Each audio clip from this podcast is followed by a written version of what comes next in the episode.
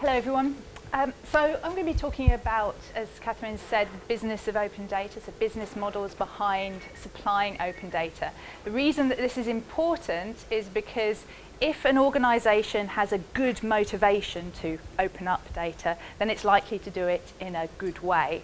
So it's going to be more useful for people who are going to then consume that data. So we want to give organisations that own data some good motivations to open up data so that it can be more useful for others. So um, I'm going to start with just talking a bit about what open means. Open means that the data is for everyone, that you don't constrain access to those who have money, you don't constrain access to only people that you approve of, you don't constrain access based on what people intend to do with the data. Open data means that it's free, that anybody can use it for whatever purpose they want to do with it. So does that mean that everyone else benefits from the work that I do?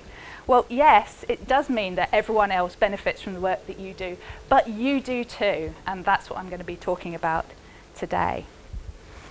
How that happens. So I'm going to be talking about three basic types of model that people use when they're opening up data.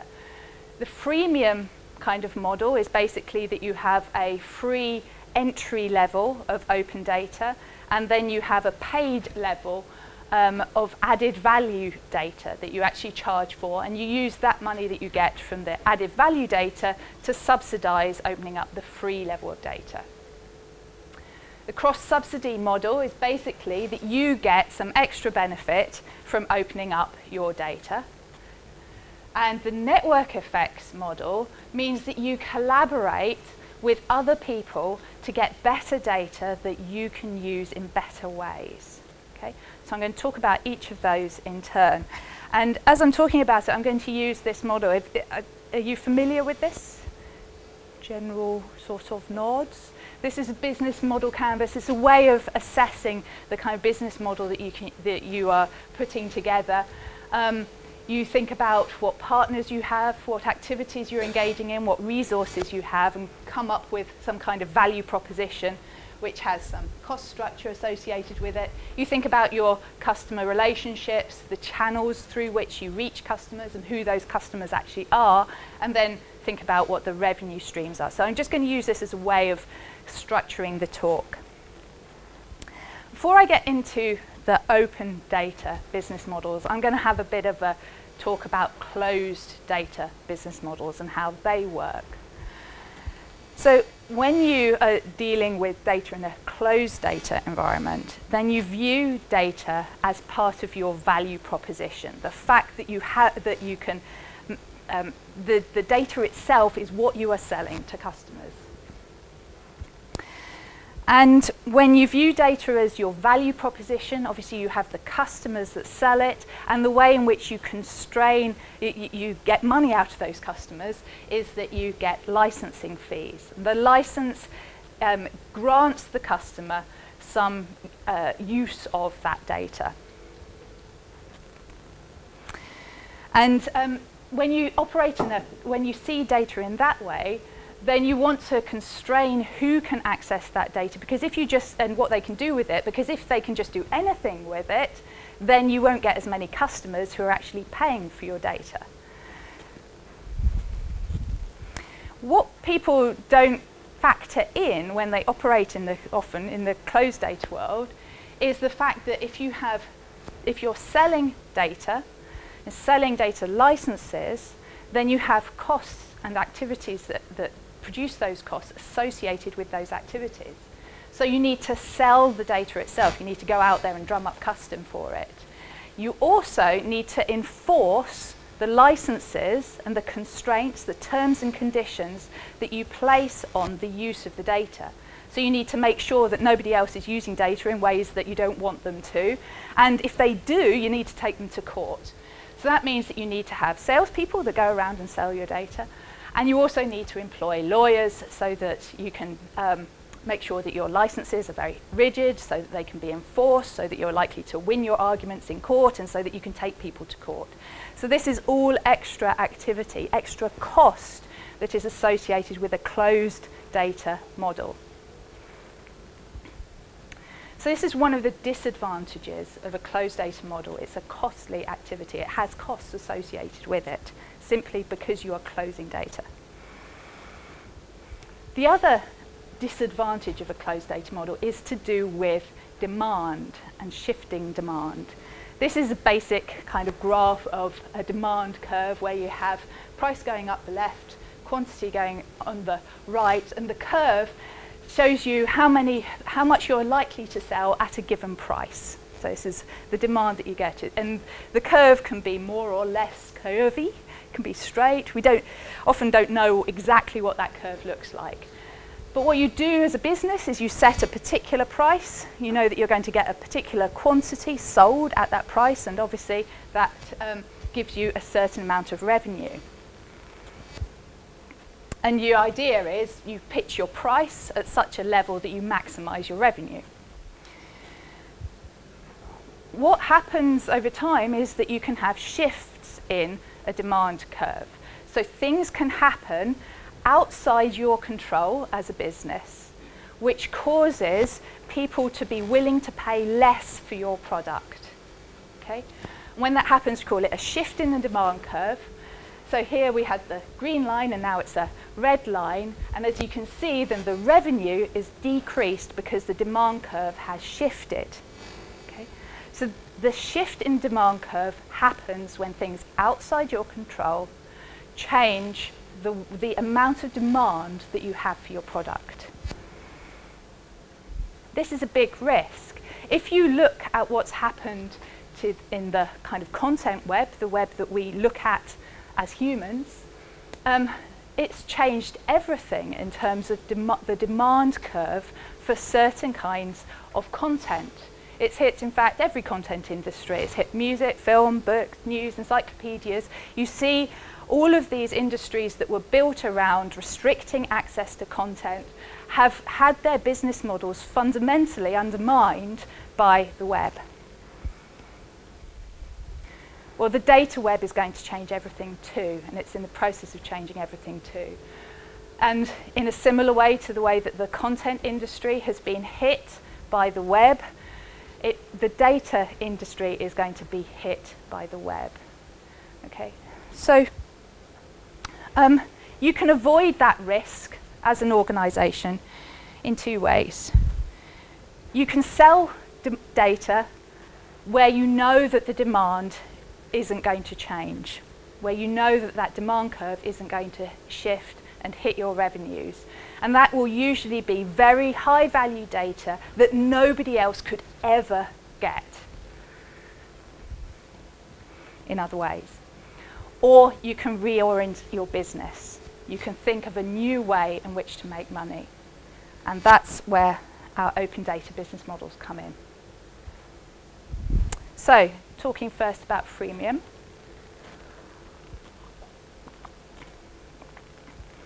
In the freemium business model, then you segment your customers into two sets. There's everyone who can access your open data, and then there's the few who are willing to pay for some extra value from your closed data. And the idea is that by providing that data for everyone as open data, then you make it easy for people to move from the everyone category into the few category. You provide them with an easy on-ramp. They can start playing around with and using the data, get to know it, understand where what its benefits are, start to incorporate it into their systems, and then you hit them with, well, actually, you have to pay if you want this extra bit. And this high value closed data that you sell is less likely to be hit by those shifts in the demand curve that I talked about. So it's less risky. So some example businesses that use a freemium model are, um, for example, the OpenCorporates. Open Corporates, which is an incubator company here, um, they provide open company data using a dual license mechanism. What they do is they provide the data as open data under a share alike license. A share alike license means that anybody who takes that data and puts it together with other information that they've got to create something new also has to make that available as open data. Now, companies who want to use that data and, and, want to do so secretly and behind the scenes, they don't want to open up their data, aren't prepared to use a share alike, uh, aren't prepared, prepared to accept a share alike license because they don't want to open up their data. So there's an other option that is offered by OpenCorporates, which is a closed license for the data, which enables organizations to buy the data from them and then do whatever they want with it, not have to open it up. So that's one kind of freemium model. You have everyone is can get hold of the share alike data, but the few who, who want to do something private and secretive with it have to pay. Another example is Geolytix. So with Geolytix, then they, uh, they provide, um, for example, have provided the uh, postcode level um, areas, so the boundaries for each postcode uh, available to, to a really nice degree. But they've um, only made it available at a particular point in time, which was a couple of months ago. As things change, that data will get out of date. So they are offering to uh, a paid product, which is something that you get uh, that, that will keep up to date. So they'll keep releasing it to people who are willing to pay. So there again, you've got the open data, which in this case is less, has less quality, a lower quality, than the high value data that people pay for.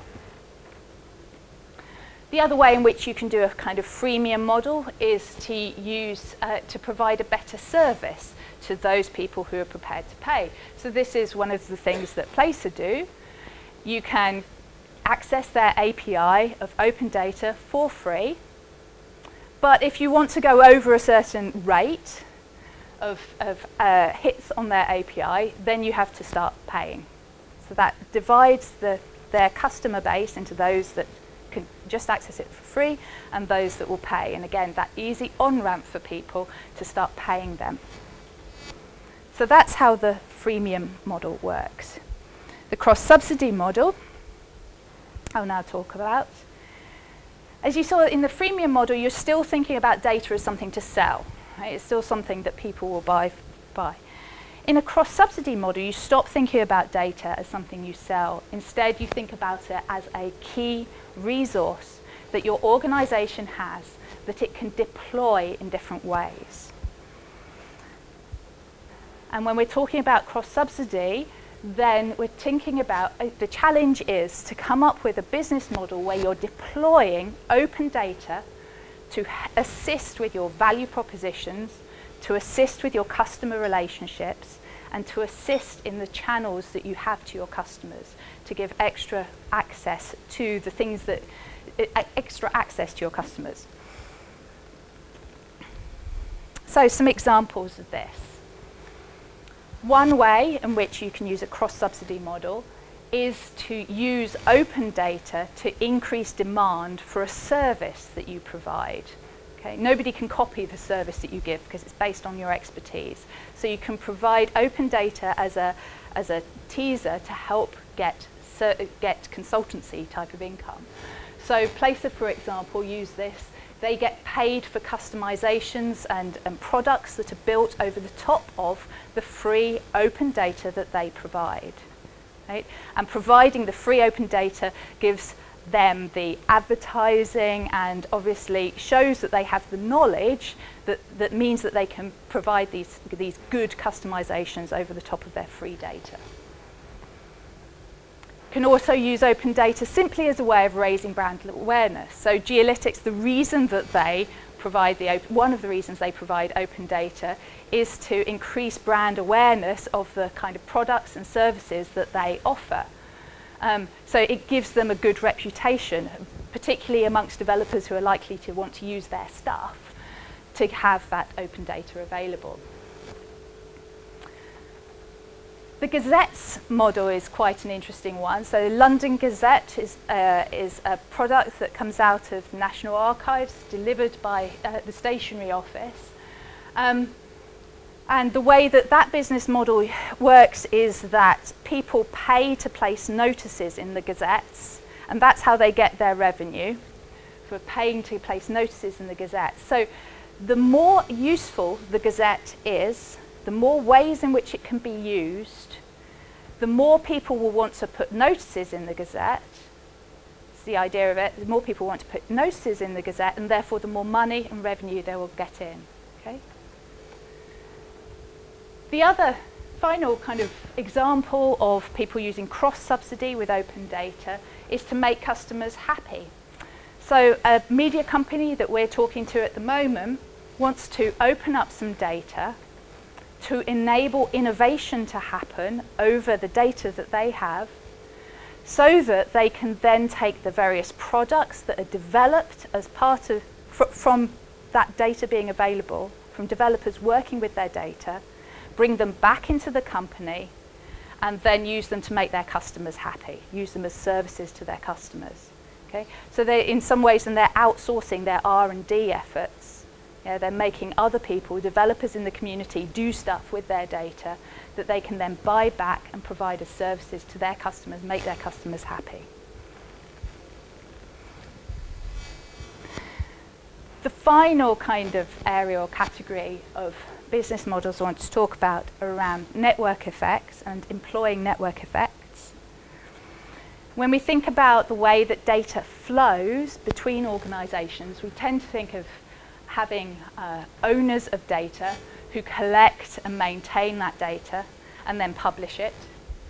Some intermediaries that take that data, add value to it, provide services over the top of it, perhaps applications that, that do things that are, um, can be used easily by consumers. And then we have the end users who actually use those applications and services that are provided by the intermediaries.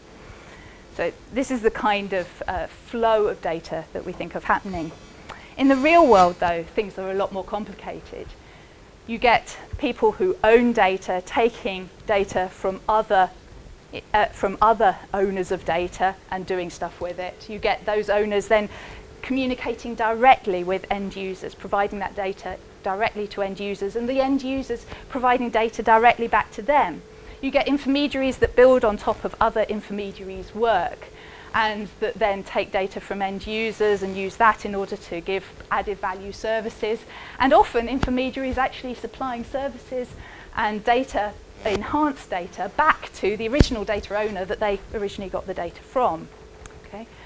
So if you think about data flowing through a complex network of organizations like this, there are things that we can do that take advantage of that network in order to um, provide value to a particular company.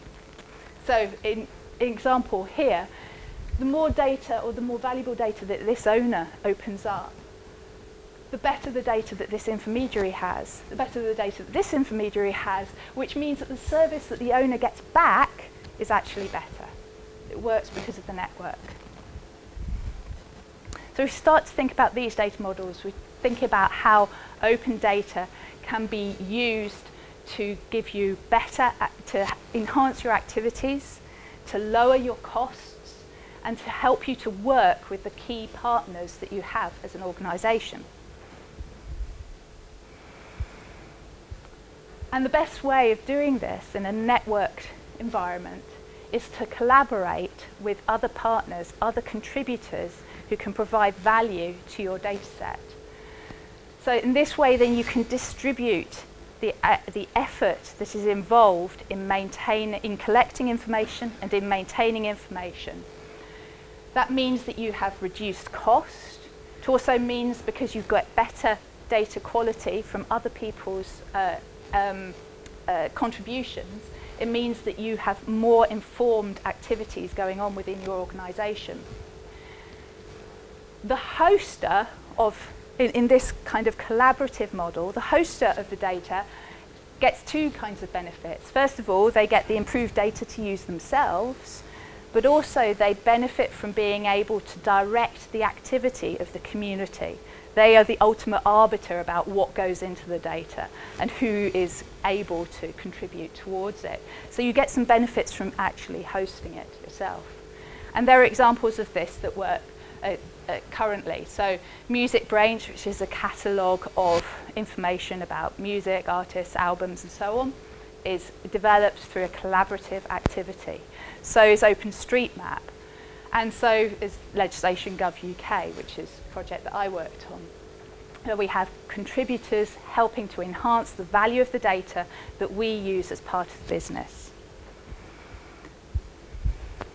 The important thing about these business models is that you don't have to just use one.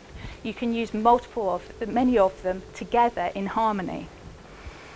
In thinking about how you mix them up, you have to kind of partition your data into two sorts. There's there's primary data that you go out of your way to collect because it is part, it's important for your organisation.